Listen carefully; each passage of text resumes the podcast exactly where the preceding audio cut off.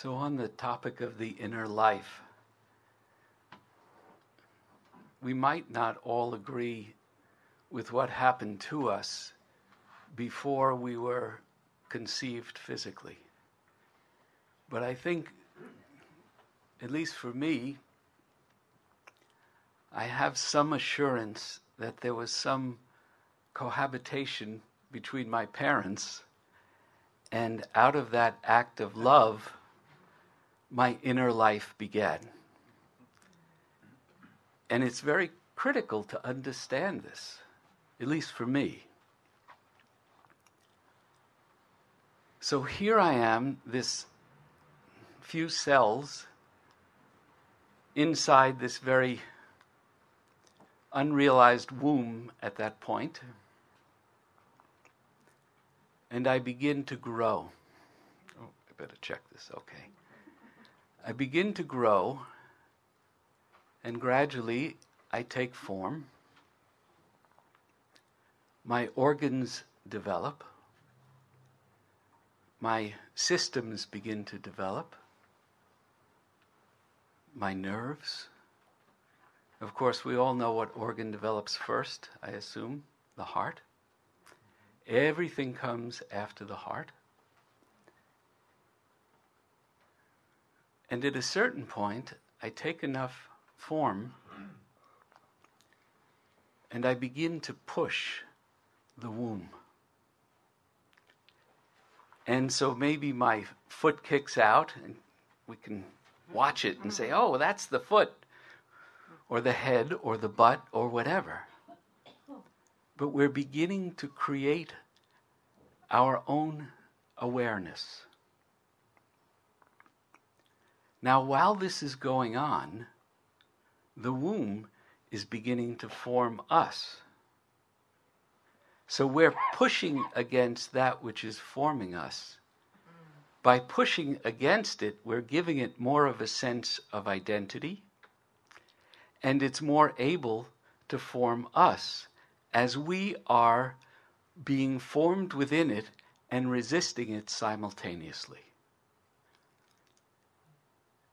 And where is all of this occurring? As you said so beautifully, within the mother. So there is an archetype of the inner life that begins from that first joining of yin and yang. It is the formation and the very resistance to the formation, which creates the formation, and the underlying nourishment and protection and awareness that is the mother. You can take this metaphor and use it in many ways. For today, because we're speaking of the inner life, I'd like to use the metaphor to represent the mind. We all know that, as Hazrat Inayat Khan says, we are our minds. The human being is their mind. Now, we are other things too, but it's a very broad statement with, that, that is uh, rich with wisdom. So we have this mind that is continually within the womb. What's the womb? Well, we give it many words. We can say the akasha, the mold. And we are pushing against the mold, and the mold is forming us simultaneously. What's the mold? Well, the mold, we have to go to pre birth. The mold is our inheritance by blood the mold is all of the beings that we've merged with on the journey in. The mold is all of the unfinished impressions that we, in our divine ignorance, have said, I'll take that one. the mold is also what is occurring to our mother while she's carrying us. The mold can be the shadow of a dark person passing by. The mold can be a beautiful piece of music. All of this is the resistance that we're pushing against. And then what's the embryo? What's the, the, the baby within the mind? Well, that which is seeking to be created and born, that which follows the natural process of growth and birth. What is that? That is what we cannot give name to. That is the mystery that doesn't exist in actuality until we give birth to it. If we name it, it's not a mystery. What's the mother in all of this? Well, it's pretty obvious to me. The mother is the um,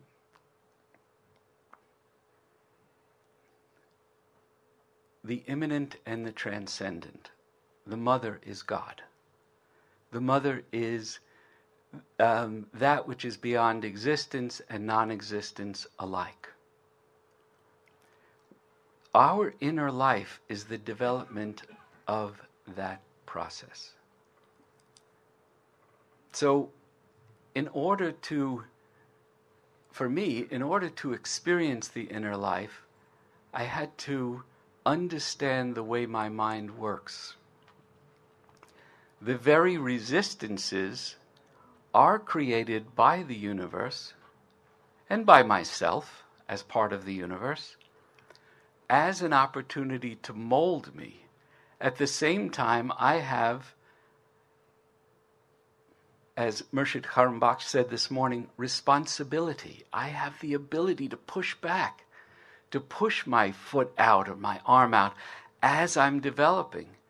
And at the same time, the process is moving towards birth.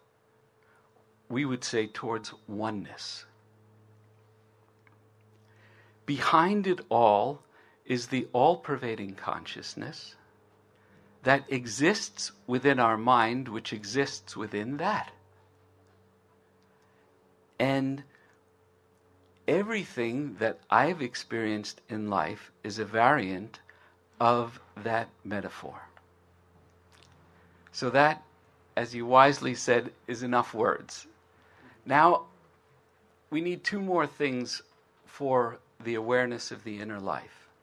The second thing is stillness. Because we, we definitely have the activity part down. The repose part, we're a little, we need a little work. You know, the mind has become so busy, it continues even at night. Even at the time of rest, the mind is not resting. So, how do we get stillness? We'll do a practice together. Very simple practice. You can keep your eyes open or closed. You can go far away or stay right here. It doesn't matter. It has the same effect. Six minutes? Perfect. Okay. I'm going to offer a sound. We're all going to make the sound. Maybe we'll do two or maybe we'll do three and we'll just repeat them. They don't have any particular meaning. The intention is for the next, let's say, three or four minutes to make a vow, a promise to yourself that you will keep your body absolutely still. No matter what, coughing, twitching, whatever you will keep your body absolutely still. Now, of course, there's no compulsion. You don't have to, but if you wish to, it's a good one to make. Are we ready? The sounds are simple. Just tell your body now, all right, body, we're going to do this for our own betterment. This is not just randomness. We're going to do this for our own betterment. So I'm asking you to please be still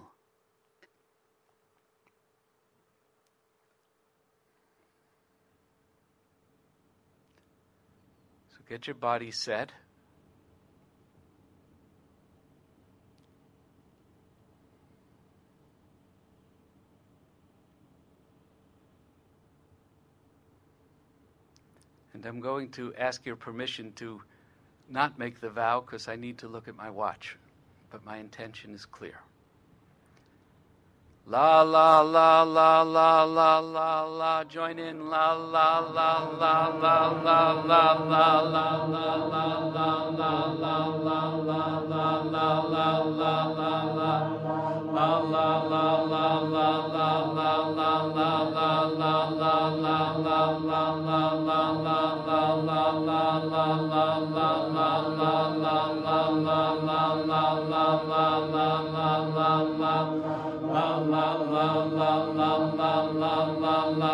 Coo,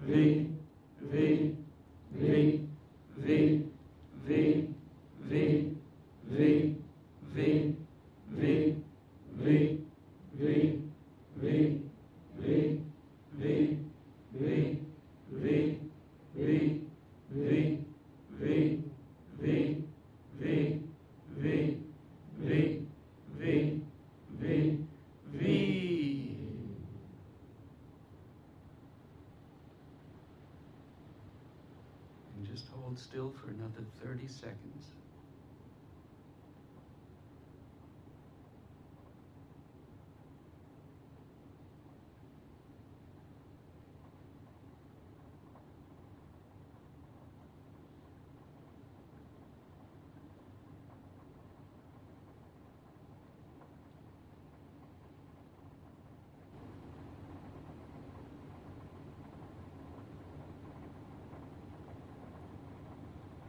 And now, if you wish to move, move.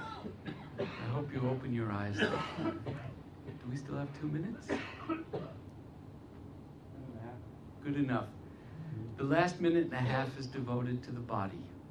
And I find that many people on our path, myself included, don't pay enough attention to the vehicle that we're given to offer this message to the world. And I, it just doesn't do much good if we don't keep the vehicle in a proper enough condition to offer this wonderful gift that we've been um, graced to share.